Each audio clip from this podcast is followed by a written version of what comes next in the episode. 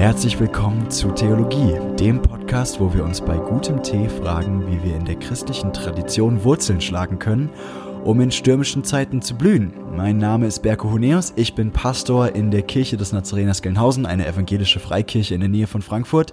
Und ich sitze hier mit Markus Engel, einer meiner engsten Freunde. Hallo. Hey, schön, Markus, dass wir zusammen wieder Zeit haben, Tee zu trinken und über Theologie zu reden. Markus, willst du noch kurz was über dich sagen, wer du bist? Ich ähm, bin Markus und äh, ich bin Pastor in einem Gemeindegründungsprojekt, also in einem so einer Startup-Kirche, kann man sagen. Manche sagen das so, ähm, auf dem Riedberg in Frankfurt. Und wir sitzen heute in Frankfurt, aber nicht auf dem Riedberg, sondern in einem gemeinsamen Büro von ähm, dem Mein-Projekt. Das ist eine Initiative in Frankfurt, wo mehrere Gemeinden zusammen sich äh, erst neu auf dem Herzen haben, ähm, die Stadt mit dem Evangelium zu erreichen. Und ähm, ja, es sind unterschiedliche Gemeinden beteiligt, Organisationen und ähm, es ist ein Privileg, hier sein zu dürfen. Vielen Dank an das mein Projekt. Ja, auf jeden Fall, richtig cool. Hey, und es ist auch ein Privileg, mal wieder mit dir reden zu können, Markus. Ich freue mich richtig auf unser Gespräch heute. Es ist ein spannendes Thema, auch an euch Hörer. Schön, dass ihr wieder eingeschaltet habt. Wir freuen uns sehr, dass ihr äh, uns zuhört und hoffen, dass euch auch heute unsere ähm, unsere Unterhaltung bereichert. Wir haben was Spannendes vor. Wir sind ja gerade mitten im Apostolikum, also in dem Glaubensbekenntnis der frühen Kirche. Ähm, und äh, wir haben jetzt schon die ersten Sätze eigentlich mal durchgesprochen, also eigentlich nur den ersten Satz, ich glaube an Gott. Und heute geht es um den nächsten Teil. Äh, da geht es um, ich glaube an Gott und dann nämlich den Vater, den Allmächtigen. Markus, heute geht es um den Vater und den Allmächtigen. Aber bevor wir damit loslegen, du machst gerade hier sehr kunstvoll schon Tee zurecht. Was trinken wir heute für einen Tee? Wir trinken wieder einen äh, Schwarztee oder wie die Chinesen sagen, einen roten Tee, einen Hongcha. Und ähm, das ist ein anderer Schwarztee, den, den wir letztes Mal hatten. Das war ein, ein, ein sehr feiner Schwarztee, wo quasi fast nur die Knospen mit dabei sind. Heute ist das ein Schwarztee von einem sehr alten Teebaum und da sind ein bisschen größere Blätter mit dabei und ähm, der kommt auch aus einer anderen Gegend. Der kommt aus einer Gegend, wo normalerweise Pu'er-Tee gemacht wird. Das ist auch eine ah, bestimmte spannend. Teeart. Da lernen wir sicher noch mehr im Laufe des Podcasts. Wir werden sicher noch ein Pu'er trinken. Aber ja, der Tee ist, ähm, wenn der andere schwarze Tee letzte Woche so eher malzig war, dann ist dieser Tee, finde ich, heute total fruchtig. Und ähm, genau, ich bin gespannt. Ja, vielen Dank, äh, dass du ihn mitgebracht hast. Ich freue mich sehr drauf. Sehr cool. Oh, ich darf mal riechen hier. Oh, wow, ja. Mhm, wirklich äh, auch fruchtig und ein bisschen blumig auch, finde mhm. ich. Ja, sehr floral. Ja. Cool. Ja, es ist heute ein, ein, ein sehr spannendes Thema und ähm, ich, bin, ich bin auch ganz gespannt, wie sich das noch entwickelt. Aber das heißt, wenn wir mit der heutigen Folge, dann kommt noch, was kommt da noch? Dann kommt ähm, den Schöpfer des Himmels und der Erden. Und ich würde sagen, wir, wir haben nur noch Teil spannende schon. Themen vor uns. Ja, aber, aber dann haben wir, ich, ich wollte sagen, dann haben wir den ersten Teil ah, ja, des äh, apostolischen Glaubensbekenntnisses schon fertig. Genau, ja. Und ähm, ja. Schon nach, nach drei, vier Folgen. Vier Folgen. Wir, ja, wir haben ein Tempo drauf. Cool. Und deswegen sollten wir auch äh, jetzt direkt einsteigen. Ja. Ähm, warum ist das Thema so spannend heute? Naja, also ähm, erstmal finde ich das eine total interessante Beobachtung, dass direkt nach Ich glaube an Gott, dieser Gott irgendwie näher beschrieben wird. Ne? Also wie, wie ist dieser Gott? Was hat er für Eigenschaften? Was für ein Wesen hat er oder so? Also ähm, wir Christen glauben nicht an irgendeinen undefinierten Gott, sondern er hat eine ganz bestimmte Art und Weise, wie er ist. Hm. Und, äh, und hier heißt es dann, den Vater erstmal. Und das finde ich schon mal spannend. Also den Vater, irgendwie so eine ganz spannende Beschreibung auch von Gott. Vielleicht ist die dem einen oder anderen schon super geläufig und ihr habt da schon ganz oft drüber nachgedacht oder redet auch so mit Gott, dass ihr ihn Vater nennt. Vielleicht hat der andere, der eine oder andere aber damit noch gar nichts zu tun gehabt oder findet das merkwürdig. Ähm, was heißt es denn, dass Gott Vater ist, Markus? Und sind wir Christen die Einzigen, die das so sagen? Oder gibt es da auch andere, die das schon so mal gesagt haben? Und was macht uns da besonders aus? Ja, also das ist tatsächlich nicht so, dass die Christen die einzigen sind, die Gott Vater nennen, äh, auch wenn wir das manchmal vielleicht gerne so hätten.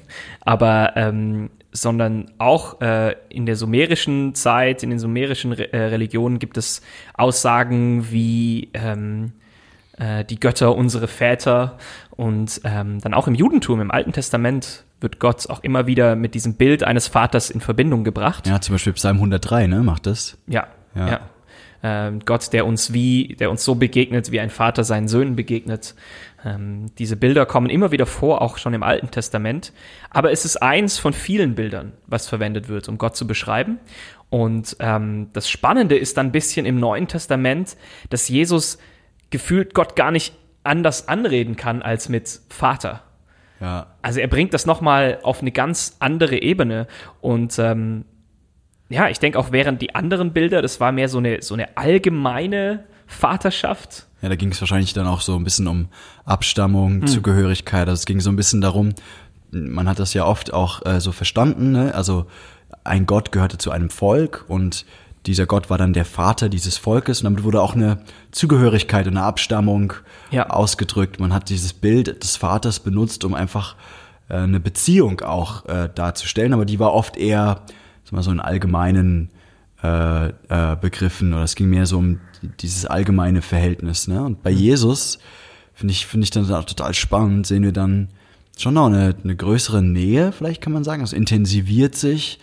Ähm, da ist also dieses Wort Abba, ähm, das ist ein aramäisches Wort, mit dem Jesus Gott anspricht und das kann man übersetzen vielleicht mit lieber Vater. Ja, Ähm, und ich finde ja. es irgendwie eine schöne Übersetzung. Also es ist nicht ganz so flapsig vielleicht wie Papa, aber es hat dieses lieber Vater, hat schon was Intimes, was, ähm, ja, was eine besondere Nähe irgendwie ausdrückt, ne? Ja, und das Vatermodell war ja auch ein bisschen ein anderes wie heute. Es war ja eine klar äh, patriarchalische Kultur, äh, wie man das auch immer jetzt bewerten möchte. Aber der, der Vater hatte auch eine ganz starke soziale Rolle. Ähm, der Vater war äh, der, über den wir uns definiert haben. Die Zugehörigkeit äh, zu einem Vater hat äh, mich als Mensch auch definiert. Wer mein Vater war, hat ganz viel ähm, darüber ausgesagt, wer ich als Mensch bin.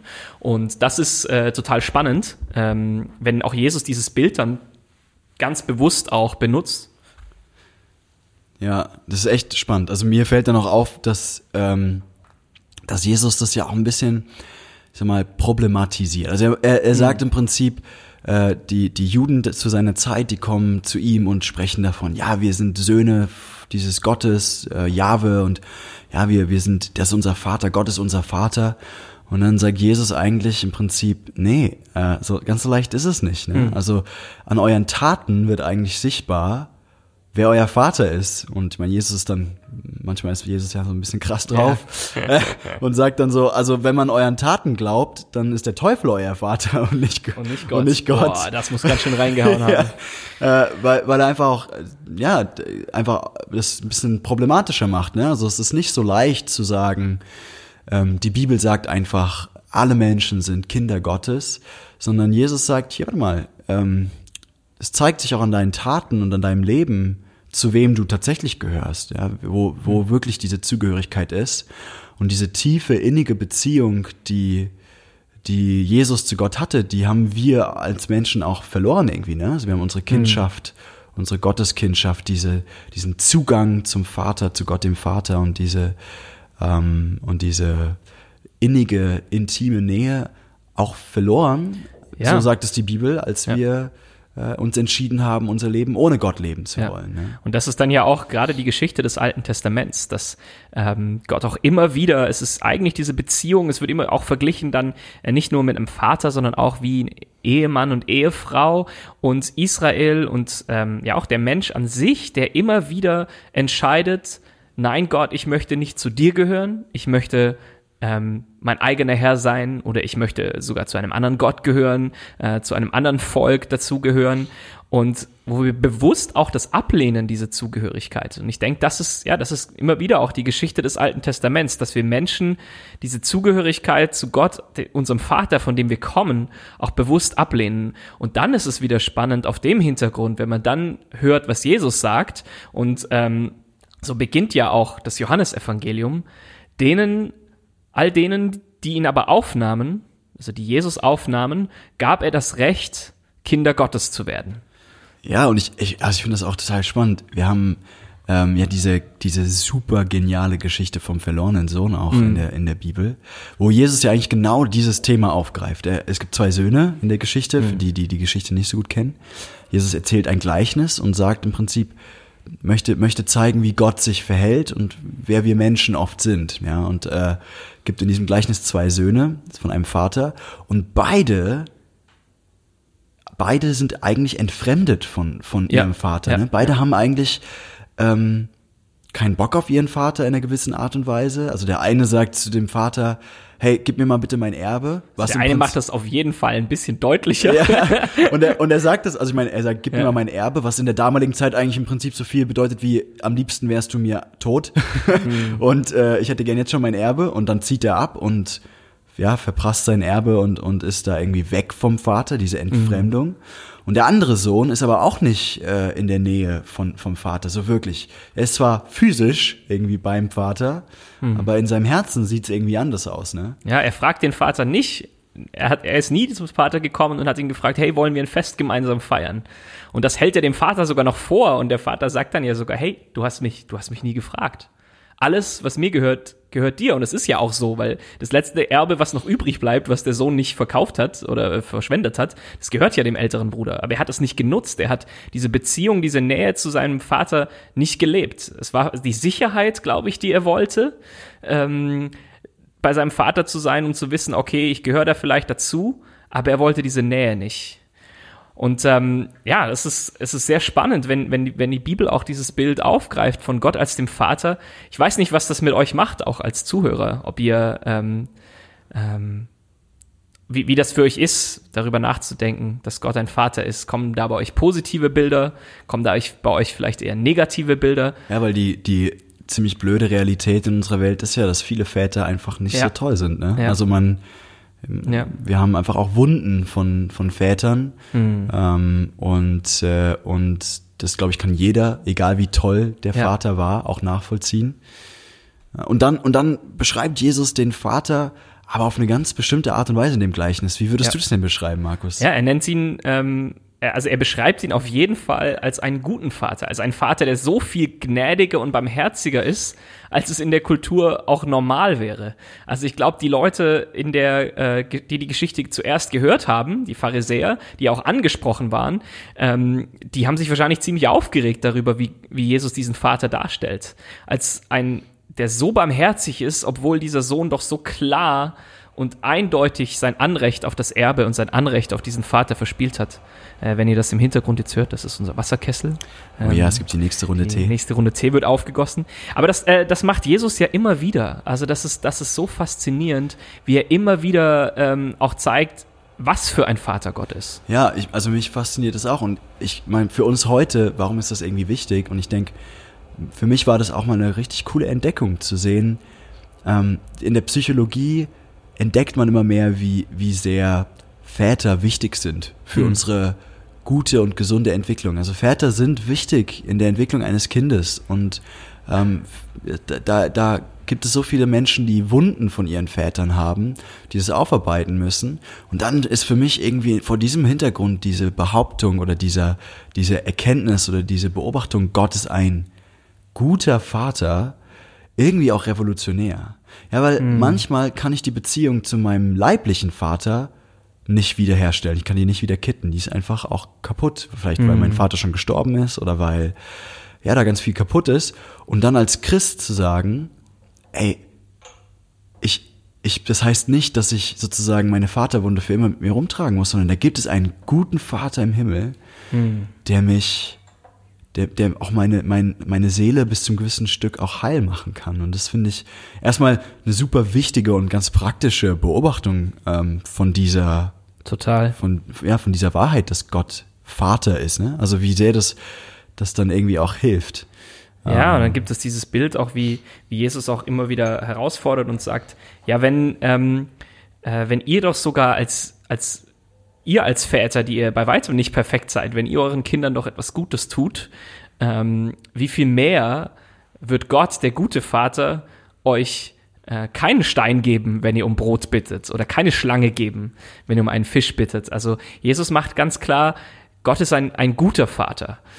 Jetzt habe ich aber eine Frage, Markus. Also, weil es ist ja schon so, muss man jetzt mal ganz ehrlich sagen, dass viele Menschen die Erfahrung machen, dass sie Gott um einen Fisch bitten und eine Schlange kriegen. Also mit anderen Worten, die sagen irgendwie, ich habe einen Wunsch äh, oder ich habe irgendwas, was mir auf dem Herzen liegt, irgendwas, was mir wichtig ist. Mhm. Und ich, die bitten Gott drum und dann passiert es entweder nicht oder was Schlimmes passiert oder ja, also irgendwie, das, das führt uns jetzt auch schon zu dem zweiten Abschnitt von, von diesem Satz. Ne? Also jetzt mhm. haben wir den Vater mal so ein bisschen ja. besprochen und jetzt kommt es zu dem Allmächtigen. Und das würden wir jetzt ja sagen. Also wir glauben ja als Christen schon auch, Gott ist nicht nur Vater, sondern ist auch allmächtig. Er ist also nicht nur gut, sondern er ist mhm. auch allmächtig. Ähm, was machen wir denn jetzt äh, mit, mit, äh, mit solchen Situationen, wo wir um einen Fisch bitten und sich das dann aber wirklich so anfühlt, als ob wir eine Schlange bekommen? Mhm. Vielleicht müssen wir erstmal allmächtig definieren, oder? Was, was, wie würdest du denn allmächtig definieren? Ja, also das ist, das ist auch wieder so ein Wort, mit dem äh, viel herumgeschmissen wird. Und ähm, wir sind jetzt ja, bei einem großen Problem angelangt. Ähm, ja, im, im Christentum äh, und äh, darum soll es auch jetzt im Rest des Podcasts gehen. Aber äh, zuerst mal darum, was, was heißt es, dass, dass Gott allmächtig ist? Ich glaube, Macht ist auch etwas, ähm, gerade, also jemand ist mächtig, wenn er äh, seinen Willen in gewisser Weise durchsetzen kann. Und aber bei Gott heißt es auch, ähm, ja, Gott ist allmächtig, das heißt, er ist frei, das zu tun, was seinem Willen und seinem Wesen entspricht. Also Gott ist auch nicht, ähm, dass Gott allmächtig ist, heißt jetzt nicht, dass er gegen sein Wesen handelt. Ähm, es gibt so einen doofen Witz. Ähm, kann Gott, äh, kann Gott eine Mauer bauen, über die es unmöglich ist, darüber zu springen? Und äh, wenn Gott so eine Mauer bauen kann, dann kann auch er nicht drüber springen. Aber wenn Gott so eine Mauer nicht bauen kann, dann, also in beiden Fällen ist Gott nicht allmächtig in diesem Witz. Aber dieser Witz macht keinen Sinn, weil Allmacht bezieht sich immer, äh, ich weiß nicht, mein, vielleicht seltsamer Humor. ich, also ich habe jetzt auch den Witz noch nicht verstanden. Naja, also äh, gut, ja, kann ja. Gott eine Mauer bauen, über die er nicht springen kann. Ja, ja, genau. So, ich verstehe schon. So, ja, und ähm, Genau, also weil, weil Allmacht bezieht sich immer auch auf das Wesen der Person. Ähm, also den Willen, seinen Willen zu tun, der auch seinem Wesen entspricht. Ist ja auch eine Freiheit, ähm, dem eigenen Wesen zu entsprechen, die nicht selbstverständlich ist. Ne? Also ich meine, wir mhm. Menschen, wenn das wirklich stimmt, dass wir in Gottes Ebenbild geschaffen sind, uns fällt es ganz schön schwer, diesem Wesen zu entsprechen, Gott, Gottes Ebenbild zu sein oder wir sind sehr unfrei, das zu tun. Ja. Aber das führt uns jetzt in andere Themen. Ähm, ich denke, der Punkt ist trotzdem, also wenn wir Gottes Allmacht so definieren, bleibt halt die Frage, also warum fühlt sich das so oft an, wenn wir Gott um den Fisch bitten, dass er uns eine Schlange gibt? Ja. ja? Weil die Sache ist ja die, die Allmacht sagt ja, dass Gott könnte. Ganz also genau. Die Allmacht ja. ist immer dieses, dass Gott könnte. Es gibt nichts, was seine, was seine Macht begrenzt. Äh, außerhalb äh, von, von seinem eigenen Wesen, ihm selbst. Also es gibt, Gott kann überall eingreifen, die Welt nach seinem ähm, Willen und Wunsch auch gestalten oder so, so, so, so wirkt es auch für uns und ähm, das ist, das ist dann schon eine ganz schöne Herausforderung und ähm, das ist dann dieses klassische Problem, äh, warum lässt ein guter Gott so viel Leid zu? Also ich habe das mal so für mich formuliert, das Problem. Vielleicht hilft das dem einen oder anderen nochmal. Ähm, also das Argument geht wie folgt. Wenn, wenn Gott das Leid zulässt, obwohl er gut ist, dann kann er nicht allmächtig sein, denn ein guter Gott, der allmächtig ist, würde das Leid verhindern. Mhm. Aber auf der anderen Seite, wenn Gott Leid zulässt, obwohl er allmächtig ist, dann kann er nicht gut sein, denn ein, ein, ein allmächtiger Gott, der auch gut ist, würde das Leid ja verhindern. Also wie auch immer, wie man das auch dreht und wendet, weil es halt Leid gibt, kann Gott nicht gut und allmächtig gleichzeitig sein. Mhm. Und dann wird es manchmal noch weiter ausgeführt, dass man dann sagt, und weil die Bibel halt ständig behauptet, Gott sei gut und allmächtig, kann es den Gott der Bibel eigentlich nicht geben. Hm. Das ist so das, ja. mal, in so einer, in so einer, in a nutshell, in, in ganz, ja. in aller Kürze mal so das Argument äh, gebracht, ja. Ja, und ich denke dabei, wenn wir uns mit dieser Frage beschäftigen, ist auch erstmal total wichtig, dass wir äh, wissen, dass wir bei weitem nicht die Ersten sind, die sich mit dieser Frage beschäftigen, ähm, dass wir auch nicht die Letzten sein werden, die sich mit dieser Frage beschäftigen, aber ähm, schon immer äh, eigentlich seit ähm, ja, seit, seit Menschen ähm, gedenken, ist dieses Thema eine Frage. Mhm. Wie gehen wir mit dem Leid um? Was hat das mit Gott oder den Göttern, je nach äh, Vorstellung eben zu tun? Und das ist, das ist somit ein ewiges Thema. Und ganz wichtig ist uns aber, wenn wir heute darüber reden, wir wollen dann nicht nur ja, wir wollen vielleicht heute mal ein bisschen auch auf einer intellektuellen Ebene das anschauen, aber wir wissen, dass es eigentlich selten nur ein intellektuelles Thema ist. Ja, und das macht das Problem ja auch irgendwie Total. so blöd, ne? dass man ja. Selbst auch so, jeder Mensch leidet und steckt da selbst drin. Es ist nicht nur ein abstraktes, logisches Problem, das zu lösen ist, sondern es ist ja was ganz Existenzielles, wo wir wirklich manchmal einfach nur in unserem Zimmer auf dem Boden liegen und schreien, warum Gott, warum? Mhm. Warum? Ja. Und, und deswegen wollen wir auch, ja, irgendwie heute ähm, nicht nur auf dieser philosophisch-intellektuellen Ebene unterwegs sein, auch wenn das gut ist, wenn das auch, mhm. man, das kann auch helfen, ja, auch mal tief über das Leid nachgedacht zu haben. Sondern wir wollen ja auch ähm, einfach ja, überlegen, gibt es vielleicht auch Ressourcen im Christentum, die uns helfen, mit dem Leid gut umzugehen. Mhm. Aber zuerst, ich fand einfach diesen Punkt, den du gerade gesagt hast, Markus, ey, total gut und wichtig.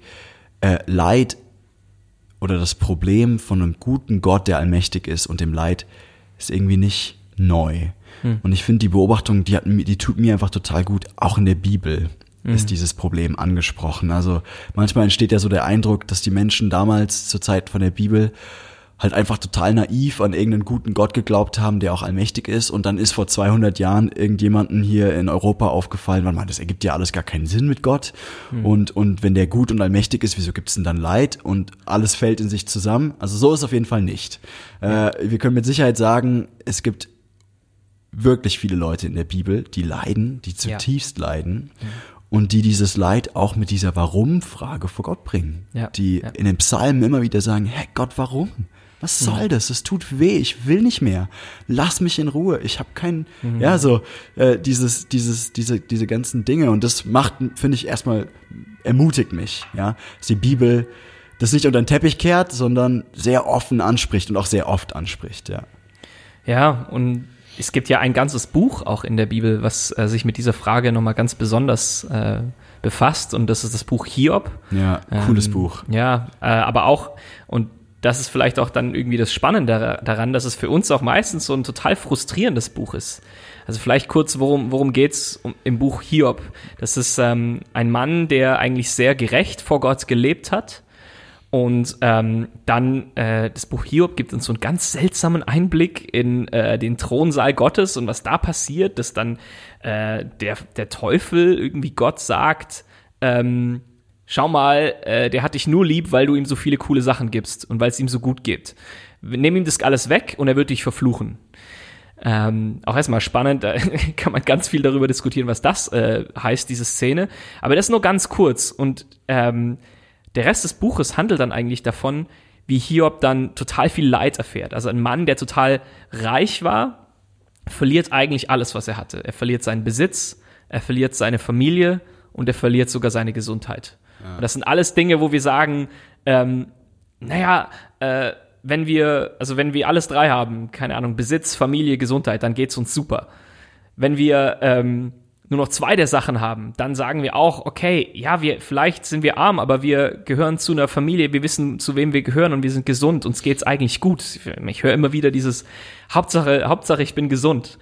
Und ich würde sagen, sogar selbst wenn wir nur eins dieser Dinge noch haben, dann können wir uns noch so irgendwie über Wasser halten. Ähm, dann können wir zumindest sagen, hey, ich bin arm und ich bin krank, aber meine Familie ist für mich da. Oder keine Ahnung, ich, ich bin vielleicht alleine ähm, und ich bin auch nicht gesund, aber äh, ich, ich, ich bin reich, ich kann mir mein Leben noch möglichst angenehm gestalten oder ich habe vielleicht auch Macht dadurch, trotzdem noch Dinge zu verändern. Oder ich habe vielleicht meine Familie nicht mehr und, und so weiter, aber ich bin wenigstens noch gesund. Und Hiob wird alles genommen. Und ich finde das dann krass, ne? Also kommen dann Hiobs Freunde und haben alle irgendwie Theorien, warum es Hiob so schlecht gehen könnte. Ja. Äh, ja, du hast bestimmt irgendwas Schlechtes gemacht, du hast bestimmt irgendwie. So tun ergehen. Ja, genau. Also genau, du hast bestimmt irgendwie was falsch gemacht und jetzt ist Gott sauer auf dich und, und ist halt eine Strafe ähm, und, und, und oder du hast irgendwas vergessen zu tun, was du eigentlich hättest tun sollen, du hast irgendwie Gott nicht geehrt oder so, irgendwas unterlassen, irgendwas verpasst, irgendwas nicht. So, äh, und, und, und, und ich finde es ganz cool eigentlich, dass die Bibel hier eine Komplexität zulässt. Oh ja. Ne, also gerade auch, äh, wenn man Hiob neben die anderen Weisheitsbücher in der Bibel, also neben die Sprüche und den Prediger setzt. Ne? In den Mhm. Sprüchen hast du diesen Tunergehen-Zusammenhang ziemlich klar. Also ich meine, die Sprüche, das Buch der Sprüche in der Bibel würde wahrscheinlich die Antwort auf die Frage, warum leiden wir, so sagen, ja, weil wir dumme Entscheidungen treffen. Ja. Ja. Also sie würden halt sagen, wenn du dumme Entscheidungen triffst, leidest du und wenn du weise bist, dann leidest du nicht. Und, und ich finde es cool, dass die Bibel aber, das wäre ja, ich meine, bis zu einem gewissen Grad stimmt es, würden wir schon sagen. Gott lässt uns irgendwie einen freien Willen. ist auch wichtig, dass Gott uns einen freien Willen lässt. Ähm, er möchte mit freien Menschen in einer Beziehung sein. Er möchte uns diese Wahlfreiheit irgendwie erhalten. Und das ist der Grund, warum Gott nicht einfach so schnipsmäßig eingreift und alles gut macht, weil, weil das ja auch bedeuten würde, unseren freien Willen irgendwie Ja, einzuschränken. Ne? Ja. Aber, aber ich finde es cool, ähm, dass, dass dann ja die Bibel nicht dabei stehen bleibt, das so eindimensional zu zeichnen, sondern dass im Hiob-Buch es dann auf einmal heißt, ja mal, aber es gibt auch Leidensformen, da kann der Einzelne nichts dafür. Also Hiob, es wird ganz deutlich, Hiob kann nichts dafür, dass Ja. er leidet. Es ist nicht seine Schuld, er hat nicht irgendwas falsch gemacht oder sowas, sondern hier haben wir einfach diesen Fall, dass ein gerechter Mensch, jemand, der wirklich alles richtig gemacht hat, dass er trotzdem unsägliches Leid erlebt. Und das finde ich irgendwie erstmal cool. Ja, dass diese Komplexität da ist, dass es nicht eine One-Size-Fits-All-Antwort gibt hier. Ja, und halt auch alle Theorien, die irgendwie äh, dann damals bekannt waren, warum jetzt das Leiden gibt, die werden im Buch Hiob halt herausgefordert. Also die, seine Freunde kommen ja mit all diesen Theorien und sagen, hey, du musst vielleicht das machen oder es ist vielleicht ein Test oder äh, es ist vielleicht dieses und jenes. Und am Ende ist es eigentlich keins von dem. Und die, ja, und, und das ist, das ist ganz schön äh, herausfordernd. Und ich finde es aber, ja, wenn, wenn wir uns mit dem Thema befassen, dann ist es auch trotzdem wichtig, dass wir auch irgendwie verstehen, in welcher Kultur leben wir, weil auch das hat einen riesen Einfluss darauf, wie wir überhaupt über das Thema Leid nachdenken. Und das finde ich total spannend, weil für uns in unserer heutigen Kultur, ähm, auch gerade, wir haben ja in der ersten Folge ein bisschen über expressiven Individualismus gesprochen, also so der Mensch, der sein, der sein, der seine innere Berufung darin hat, dass er sein Leben frei und unabhängig gestalten kann, dass er seine eigene Form des Menschseins Ja, ausleben und dass er auch kann. seine Wünsche erfüllen kann. er seine ne, er Wünsche sich erfüllen für- kann, vor, sich vorfindet. selbst ja, sich selbst entfalten wie ein Schmetterling. Und Leid heißt dann eigentlich nur noch ein Hindernis daran. Also meistens sehen wir auch vielleicht unbewusst, bewusst oder unbewusst, das Leiden auch immer als etwas, es ist wie, ah, wir werden daran gehindert, uns selbst zu entfalten. Und ähm, das ist aber spannend, wenn wir dann uns andere Kulturen und andere Zeiten anschauen. Ähm, da gibt es noch, hat das Leid noch viel mehr Bedeutung. Und das ist irgendwie so, so, so herausfordernd, auch gerade für uns, weil alle diese anderen Bedeutungen, die das Leid hatte, ähm, wie äh, es ist, es ist eine Prüfung, es ist die Möglichkeit zu wachsen, die äh, Charakterstärke, ähm, ja, daran zu reifen am Leiden, ähm, sich auch bewusst zu werden, was eigentlich wichtig ist. Alle diese, diese traditionellen Werte des Leidens auch sind heute eigentlich weg und Also es ist nur noch ein Hindernis. Mit, mit anderen Worten, wir sind eine Kultur, vielleicht die einzige Kultur, aber auf jeden Fall eine der wenigen Kulturen, die sich gar nicht mehr die Frage stellt, wie kann man gut leiden? Also wie kann ich auf eine Art und Weise leiden, dass am Schluss etwas Gutes dabei rauskommt? Sondern eigentlich nur noch die Frage stellt, wie kann ich Leid möglichst schnell be be beseitigen, vermeiden, betäuben? Also ich glaube, es wäre vielleicht ein bisschen überzogen zu, äh, zu sagen, das ist jetzt immer so. Ja, also ich denke, recht, wir ja. erleben auch immer wieder gerade so Resilienzforschung und wie können wir besser leiden. Aber ich würde sagen, auf der, auch, vielleicht auch auf der philosophischen Ebene dahinter, ähm, ja, wir müssen zwar irgendwie damit umgehen, aber letztlich hat es keinen Wert. Ich finde es auch eine interessante Beobachtung, dass also im Mittelalter Menschen viel mehr gelitten haben als heute oder auch, vor, auch davor in der Antike. Also ich habe mal so eine Statistik hier rausgesucht. Im Mittelalter starb etwa jedes fünfte Neugeborene vor seinem ersten Lebensjahr und nur die Hälfte aller Kinder wurden älter als zehn Jahre alt. Ähm, und mein, also da, das hat bedeutet, dass Eltern mit ansehen mussten, wie die Hälfte ihrer Kinder gestorben sind. Ja? Und also unglaubliches Leid miterlebt haben. Und, und aus irgendeinem Grund, ich, ich glaube, es gibt einige gute Gründe, ähm, die, die wir auch entdecken können, ähm, aus, aus irgendeinem Grund konnten die damals an Gott festhalten im Leid, ja. Hm. Besser festhalten. Heute habe ich den Eindruck, wenn Leute leiden, ist das ganz schnell auch einfach ein Argument für sie, nicht mehr an Gott zu glauben und vielleicht auch genau deswegen, weil sie glauben, mein persönliches Glück ist der Sinn meines Lebens, dass ich erfüllt bin, dass hm. ich Freude im Leben habe, dass ich glücklich bin. Und in unserer Kultur denken wir dann auch oft, also wenn Gott mich liebt, dann muss es ja auch sein Ziel sein, dass ich glücklich bin. Hm. Ähm, und ich finde, aber wichtig zu beobachten, dass die Bibel das ein bisschen komplexer sagt. Ja, Glück ist irgendwie auch Ziel in unserem Leben, aber es gibt eigentlich noch was Höheres. Hm. Äh, und Glück ist ein Nebenprodukt. Eigentlich geht es darum, Gott unendlich zu genießen, an ihn zu verherrlichen, an ihm Freude zu haben, in ihm mit einer Beziehung, in einer Beziehung zu leben ähm, und verherrlicht zu werden von ihm. Und das wäre ja ein Lebenssinn, ja. in dem, in das man Leid irgendwie sinnvoll einbauen kann. Ja, ne? genau. Es gibt halt noch etwas Größeres als mich selbst. Auch mein persönliches Glück. Genau. Eben, ja. ja. Und genau. aber mein, mein Glück wird auch gerade darin gefunden, dass ich mich in diesem Größeren selber wiederfinde. Und, und da hat dann Leiden auch einen Platz. Und ja, und das ist, das ist total spannend. Und, und ich, ich, ich finde trotzdem ist diese Frage eine, die wir nicht so leichtfertig abtun können, weil ich denke, da ist ja schon ein, da ist ja schon irgendwie auch ein Punkt da, dass wir sagen, okay, warum, warum greift denn eben Gott nicht ein? Äh, wenn er es doch, wenn er es könnte, ähm, warum tut er es hier dann nicht? Und ich, ich finde das, ähm, ja, ich denke, da, da gibt es da gibt's ein paar Ideen, äh, mit denen man sich dem ein bisschen nähern kann. Ähm, warum Gott jetzt in einer bestimmten Situation eingreift und in einer bestimmten Situation vielleicht auch nicht. Und eines davon haben wir vorher auch schon angesprochen. Und ähm, das ist immer diese Frage auch, äh, ja, und die Frage haben wir auch bekommen im Vorfeld, äh, so, wenn, wenn Gott ein guter Gott ist und allmächtig ist, warum tötet er dann den Teufel nicht einfach? Oder ähm, warum hat Gott dann überhaupt eine Welt geschaffen, in der es das Böse und in der es Leid überhaupt auch irgendwie möglich ist? Und das kann man dann philosophisch natürlich noch weiter auf die Spitze treiben, aber ich denke, das ist, das ist schon eine, ja, erstmal auch eine, eine gute Frage. Und ähm, aber wir können uns denn nur nähern, wenn wir uns auch in der Bibel damit beschäftigen, auch wie Gott die Welt und den Menschen geschaffen hat. Und ich denke, das ist halt total spannend, wenn wir an den Anfang der Bibel schauen und sehen, Gott hat sich ein Gegenüber geschaffen. Gott hat sich ein Gegenüber geschaffen, das aber auch frei ist, ihn abzulehnen. Und irgendwie gibt uns die Bibel auch diesen Einblick dann, dass das in der, in der unsichtbaren Welt irgendwie auch so war, dass ähm, auch, auch äh, geistliche Mächte die Möglichkeit hatten, sich von Gott abzuwenden. Und da, das heißt, Gott schafft eine Welt, ähm, die auf der Entscheidung beruht, wo auch Beziehung nicht erzwungen ist, sondern wo Beziehung auch immer die freie Möglichkeit und die Entscheidung ist. Und wenn es eine freie Entscheidung ist, dann muss es natürlich auch die Möglichkeit geben, sich gegen ihn zu stellen. Und das finde ich auch eine interessante Beobachtung. Also eine Beziehung zu einem Mixer ist halt nicht möglich, weil der Mixer sich auch gar nicht für die Beziehung oder gegen die Beziehung ja. entscheiden kann. Selbst, selbst bei einem Haustier ist das in ja, gewisser ja. Weise so. Ja.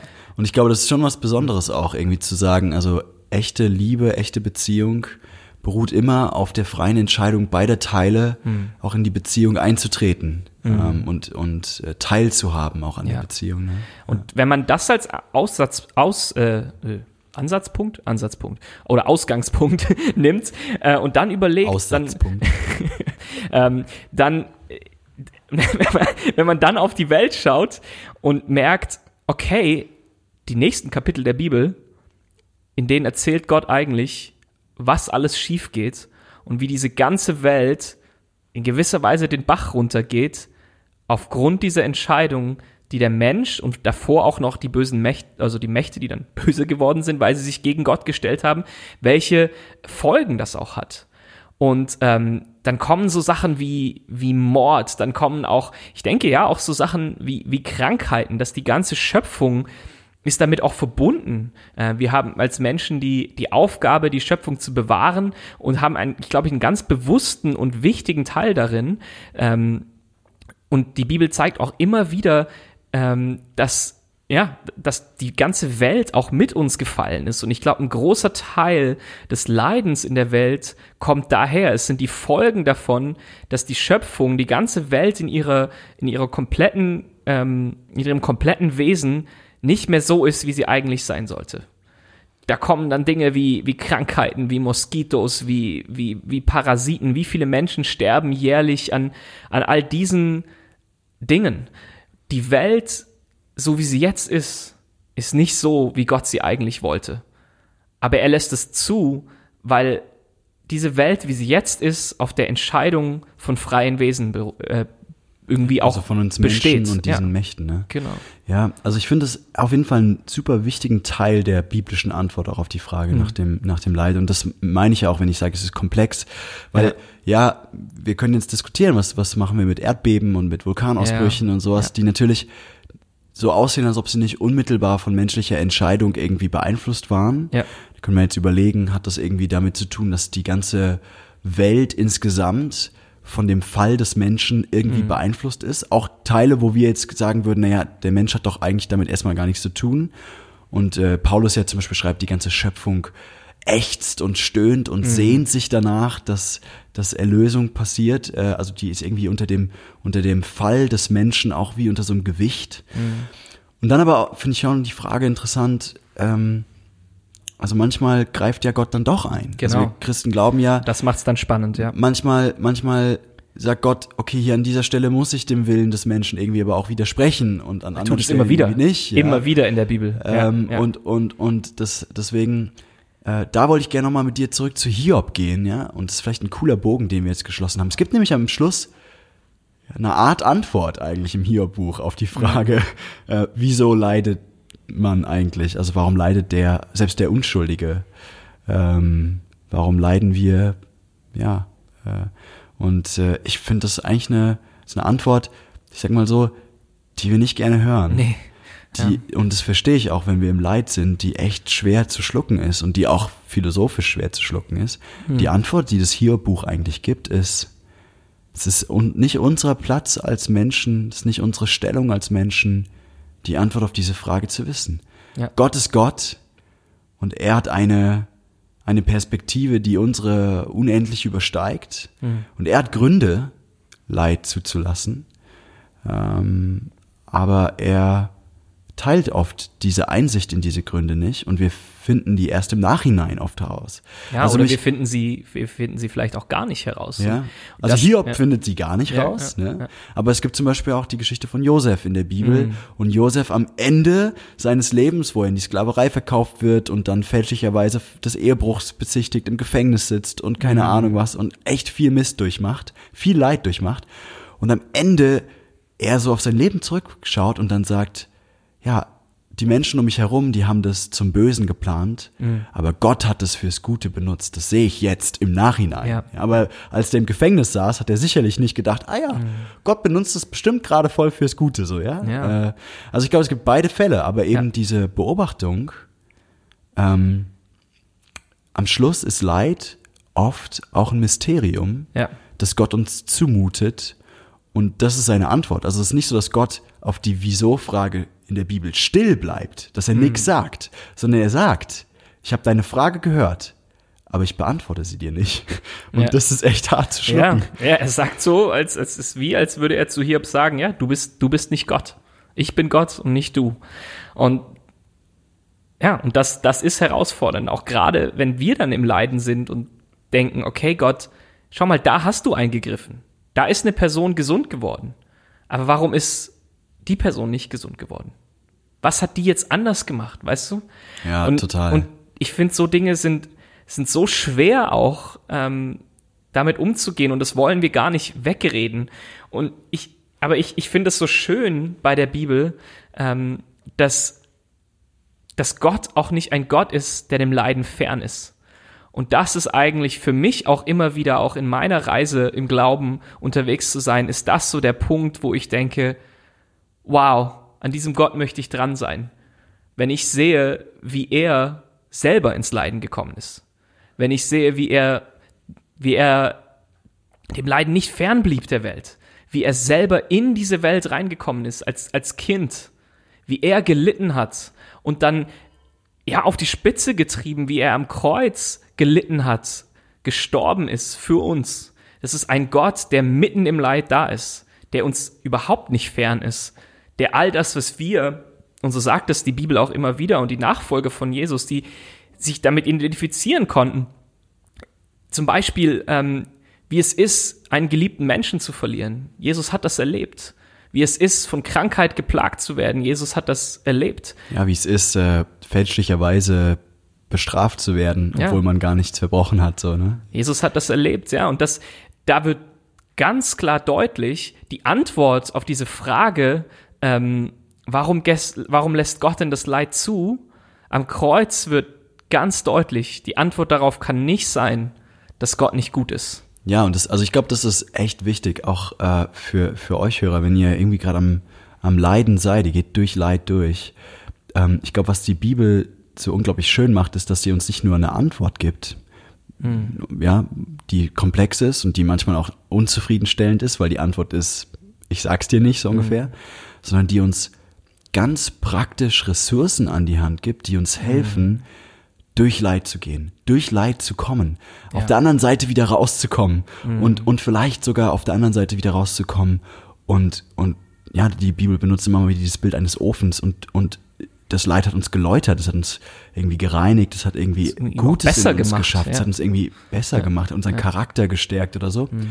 Und ich glaube, wie du es gerade angesprochen hast, das Kreuz ist die eine große Ressource. Also zu sehen, dass Gott Mensch wird, sich ins Leid reingibt, dass er uns so sehr liebt, dass er nicht nur all das durchmacht, was wir durchmachen, also dass er nicht nur alles Leid versteht, was wir machen, sondern ja noch viel mehr, weil, wenn du mal überlegen, durch Gott geht am Kreuz ein Riss. Also Jesus wird mhm. getrennt von seinem Vater, mit dem er in Ewigkeit verbunden war. Und ich, mhm. ich würde jetzt mal mich aus dem Fenster lehnen und sagen, die schlimmsten Wunden, die wir haben, ist, wenn Beziehungen, tiefe Beziehungen zerreißen. Das ist auch schlimmer als physisch Leiden. Das ist schon schlimm genug als physisches mhm. Leiden. Aber jemanden zu verlieren, den wir lieben, gehört zu den schlimmsten Erfahrungen, die wir machen können. Ist vielleicht sogar die schlimmste Erfahrung. Mhm. Und Jesus erlebt es mit jemandem, dessen tiefe Beziehung man, das kann man gar nicht fassen, wie mm. tief die Beziehung zwischen Gott und Jesus war. Mm. Die, also zwischen dem Vater und Jesus war. Das muss so, so unendlich tief war diese Beziehung und mm. ebenso unendlich tief sind auch die Schmerzen, die Jesus am Kreuz für uns erleidet. Mm. Ist doch krass. Und das heißt, du schaust ans Kreuz und du siehst jemanden, der dich so sehr liebt, dass er mm. bereit ist, unendliche Schmerzen auf sich zu nehmen. Und dann können wir sagen, also wenn Jesus dazu bereit war, dann kann es nicht daran liegen, hm. dass er mich nicht liebt, dass er das Leid zulässt. Ja. Dann kann es nicht daran liegen, dass er nicht gut ist. Denn hm. seine Güte, dass er mich liebt, dass er ein guter Gott ist, das hat er am Kreuz ein für alle Mal bewiesen. Ey, er hat die unendliche Schmerzen dieser Trennung auf sich genommen. Hm. Ja, und ich, ich finde auch immer so herausfordernd, wenn man sich überlegt, aber was wäre denn, wenn man am Ende dieser Frage auf der anderen Seite rauskommt und sagt, dann, dann gibt es Gott nicht, hat man dann etwas gewonnen? Weil ich, ich denke, wenn, wenn wir da sind, dass wir dann sagen, okay, ähm, dann, gibt es, dann gibt es keinen Gott, dann ist die Frage mit dem Leiden nicht geklärt. Dann ist das Leiden immer noch da. Hm. Dann stehen wir immer noch im Leiden und wir haben keine Antwort darauf gefunden. Wir haben, ja, ich, ich denke sogar, wir haben dann eine Weltsicht, ähm, in der was gibt uns dann überhaupt noch die Möglichkeit, das Leiden überhaupt negativ zu bewerten? Also mit anderen Worten würdest du jetzt sagen, also wenn es nur Evolution und das Überleben des Stärkeren gibt, dann ist doch Gewalt ganz normal. Dann ist doch ja. ganz normal, dass es Leid gibt. Dann also, ist doch ganz normal, dass ja die Schwächeren gefressen werden von den Stärkeren, ist ganz normal, dass die Welt ungerecht ist. Warum regen wir uns dann überhaupt noch ja, auf? Ja, ich glaube, wenn man es rein materialistisch und Evolution mit der, also aufgrund der Evolutionslehre dann ähm, so weiterdenkt, ähm, also wie gesagt, dazu kommen wir vielleicht auch noch nächstes Mal. Ähm, aber wenn man, wenn man denkt, es geht einfach nur darum, dass der Stärkere gewinnt, dass ähm, das, das Recht des Stärkeren gegen den Schwächeren, dann ähm, das hat auch ein, ja, ein, ein Philosoph mal durchgedacht, der hieß Nietzsche und der hat sich damit auseinandergesetzt und hat gesagt, na letztlich, wenn wir das Christentum wirklich aufgeben, wie viele von uns behaupten, dass sie es machen, dann müssen wir es auch darin aufgeben, dass wir sagen, dann gibt es keine Antwort mehr auf das Leiden. Dann gibt es keine, An keine Möglichkeit auch mehr für eine, für eine Moral. Dann sind wir wie Tiere und in dem Reich der Tiere gewinnt der Stärkere. Dann ist Leiden einfach nur ein Zeichen unserer Schwäche. Und dann kann ich halt privat für mich persönlich sagen, ich finde das gerade blöd, aber das ist dann nur meine private Meinung. Es gibt dann Das kein, ist meine Perspektive. es gibt dann kein, sag mal, absolutes Ding, wo ich sagen kann, äh, das ist wirklich falsch. Also Mhm. Ja. ich meine jetzt mal so Ja, ganz ja. drastisches Beispiel. Ich kann dann sagen, ich pr persönlich privat finde es falsch, wenn Kinder missbraucht werden. Aber äh, letztendlich, ja, wer, wer bin ich als Einzelmensch, das zu beurteilen? Es gibt ja eh nur, ich meine, das klingt jetzt total hart, aber letztendlich wäre in so einem Bild, in so einem Weltbild, die, der Missbrauch von Kindern auch wieder nur die Herrschaft des Stärkeren über, das Schwäch, über die Schwächeren, oder? Also Ja, und wir merken auch jetzt in uns, da, da zieht sich da was zieht zusammen. sich echt was zusammen. und wir, ja, wir als Menschen, wir haben dieses Gerecht, dieses. Gerechtigkeitsempfinden. Ja, ein Glück. Und ich denke, das ist auch ein Hinweis darauf, eben, dass die Antwort auf das Leiden nicht nur sein kann, ja, das ist halt so und es gibt's halt und lebt damit, ja, sondern wir merken und wir spüren irgendwie in uns drin, da muss es eine andere Antwort geben. genau, dass wir haben Leid jetzt, nicht so, Ja. so ist, wie es gedacht ist. Ne? und wir haben jetzt gesagt, also am Kreuz sehen wir, dass die Antwort, ähm, warum lässt Gott das Leid zu, nicht sein kann, dass Gott nicht gut ist. Und das Schöne ist, dass Jesus nicht im Grab geblieben ist. Ja. Dass, die, dass es nicht nur das Kreuz gab, sondern dass es auch die Auferstehung gab. Das feiern wir in zwei Wochen. Ja. Und ich freue mich schon richtig drauf. Und wie hilft uns das? Vielleicht können wir damit auch enden heute. Wie, wie kann uns auch die Auferstehung damit helfen, mit unserem Leid umzugehen? Also ich würde sagen in zwei, in zwei Aspekten. Ne? Also zum einen ähm, für diejenigen, die ja irgendwie nicht glauben, dass Jesus leiblich auferstanden ist, dazu machen wir noch auch eine Folge und da wollen wir auch nochmal darüber reden, was gibt es für historische Gründe, vielleicht auch daran zu glauben. Aber wenn die Auferstehung wirklich wahr ist, dann sehen wir zum einen, dass der Tod keine Hausnummer zu groß für Gott ist. Also das, ich finde das so krass, für mich ich drücke das immer so aus. Also wenn schon der Tod wenn schon der Tod keine Hausnummer für groß zu Gott gewesen ist, dann ist auch dein und mein persönliches Leiden in unserem Leben keine Hausnummer zu groß für Gott, dann ist diese Welt keine Hausnummer zu groß für Gott. Ich meine, er hat den Tod, das absolute Nichts überhaupt sozusagen überwunden. Er, er hat den Tod besiegt, heißt es, äh, heißt es auch in der Bibel. Ähm, und, und dann ist es für mich irgendwie, wenn ich die Auferstehung anschaue, dann kann ich auch sagen, der Grund, warum Gott das Leid zulässt, ist nicht, weil er nicht allmächtig wäre, sondern selbst der Tod ist für ihn kein Endgegner, den er nicht, den er nicht packen kann. Und es gibt eben eine Zukunft. Und das es- wäre das Zweite jetzt, Ja. genau. Also das Zweite wäre dann zu sagen, ja, es gibt, es gibt eine Zukunft. Also es hört auch mit dem Tod nicht auf. Und das, das ist für mich so schön, ähm, ja, an der Auferstehung zu sehen, dass Gott dieses Versprechen, dass es eine Welt geben wird, in der es kein Leid gibt, in der die Welt auch wieder so ist, wie sie sein sollte. Und man, man kann sogar sagen, sogar noch besser ist, als sie im Ursprungszustand war. Ähm, das ist ein Versprechen, was da ist. Und die Auferstehung hat gezeigt, Gott ist fähig, dieses Versprechen einzulösen. Und das ist vielleicht auch eine, eine gute Botschaft für uns heute, dass wir sehen, hey, ähm, das Ende, auf das wir alle zugehen, das ist gut. Und am Ende wird Gott ja alle Tränen abwischen.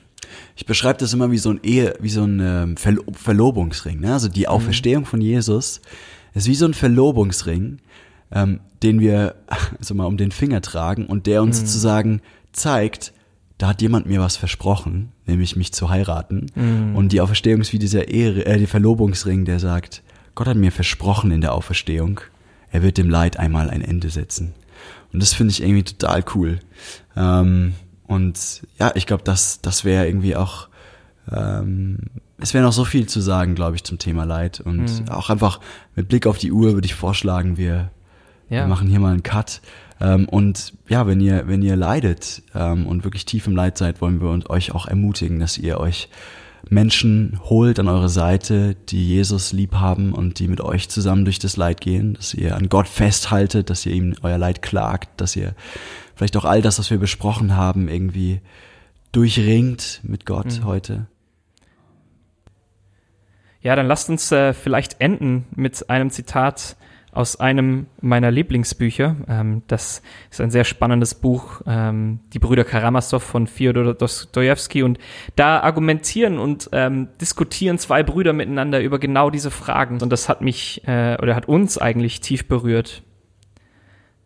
Ich bin wie ein kleines Kind davon überzeugt, dass dass die Leiden heilen und vernarben werden, dass die ganze beleidigende Komik der menschlichen Widersprüche wie ein klägliches Trugbild, wie die hässliche Erfindung eines schwächlichen, nur atomgroßen euklidischen Menschenverstandes verschwinden wird. Dass sich endlich beim großen Weltfinale im Augenblick der ewigen Harmonie etwas sehr Kostbares ereignen und offenbaren wird. Etwas, was ausreicht für alle Herzen, ausreicht zur Stillung allen Unwillens, zur Sühne aller menschlichen Übeltaten und allen von Menschen vergossenen Blutes. Etwas, was ausreicht, um alles, was mit den Menschen geschehen ist, nicht nur zu entschuldigen, sondern sogar zu rechtfertigen. Und das glauben wir in der Auferstehung. Wow, ja, krasses Zitat. Vielen Dank, Markus. Und damit wollen wir enden. Vielen Dank, Hörer, dass ihr zu dieser äh, etwas herausfordernden, aber hoffentlich auch guten Folge eingeschaltet habt. Vielen Dank für eure Zeit und äh, kommentiert gerne diesen Podcast, liked ihn, teilt ihn. Ähm, abonniert uns, wir würden uns riesig freuen, wenn ihr mit uns weiter auf diesem Weg unterwegs seid und dann wieder einschaltet, wenn es wieder heißt, herzlich willkommen zu Theologie, dem Podcast, wo wir uns bei gutem Tee fragen, wie wir in der christlichen Tradition Wurzeln schlagen können, um in stürmischen Zeiten zu blühen. Macht's gut. Tschüss.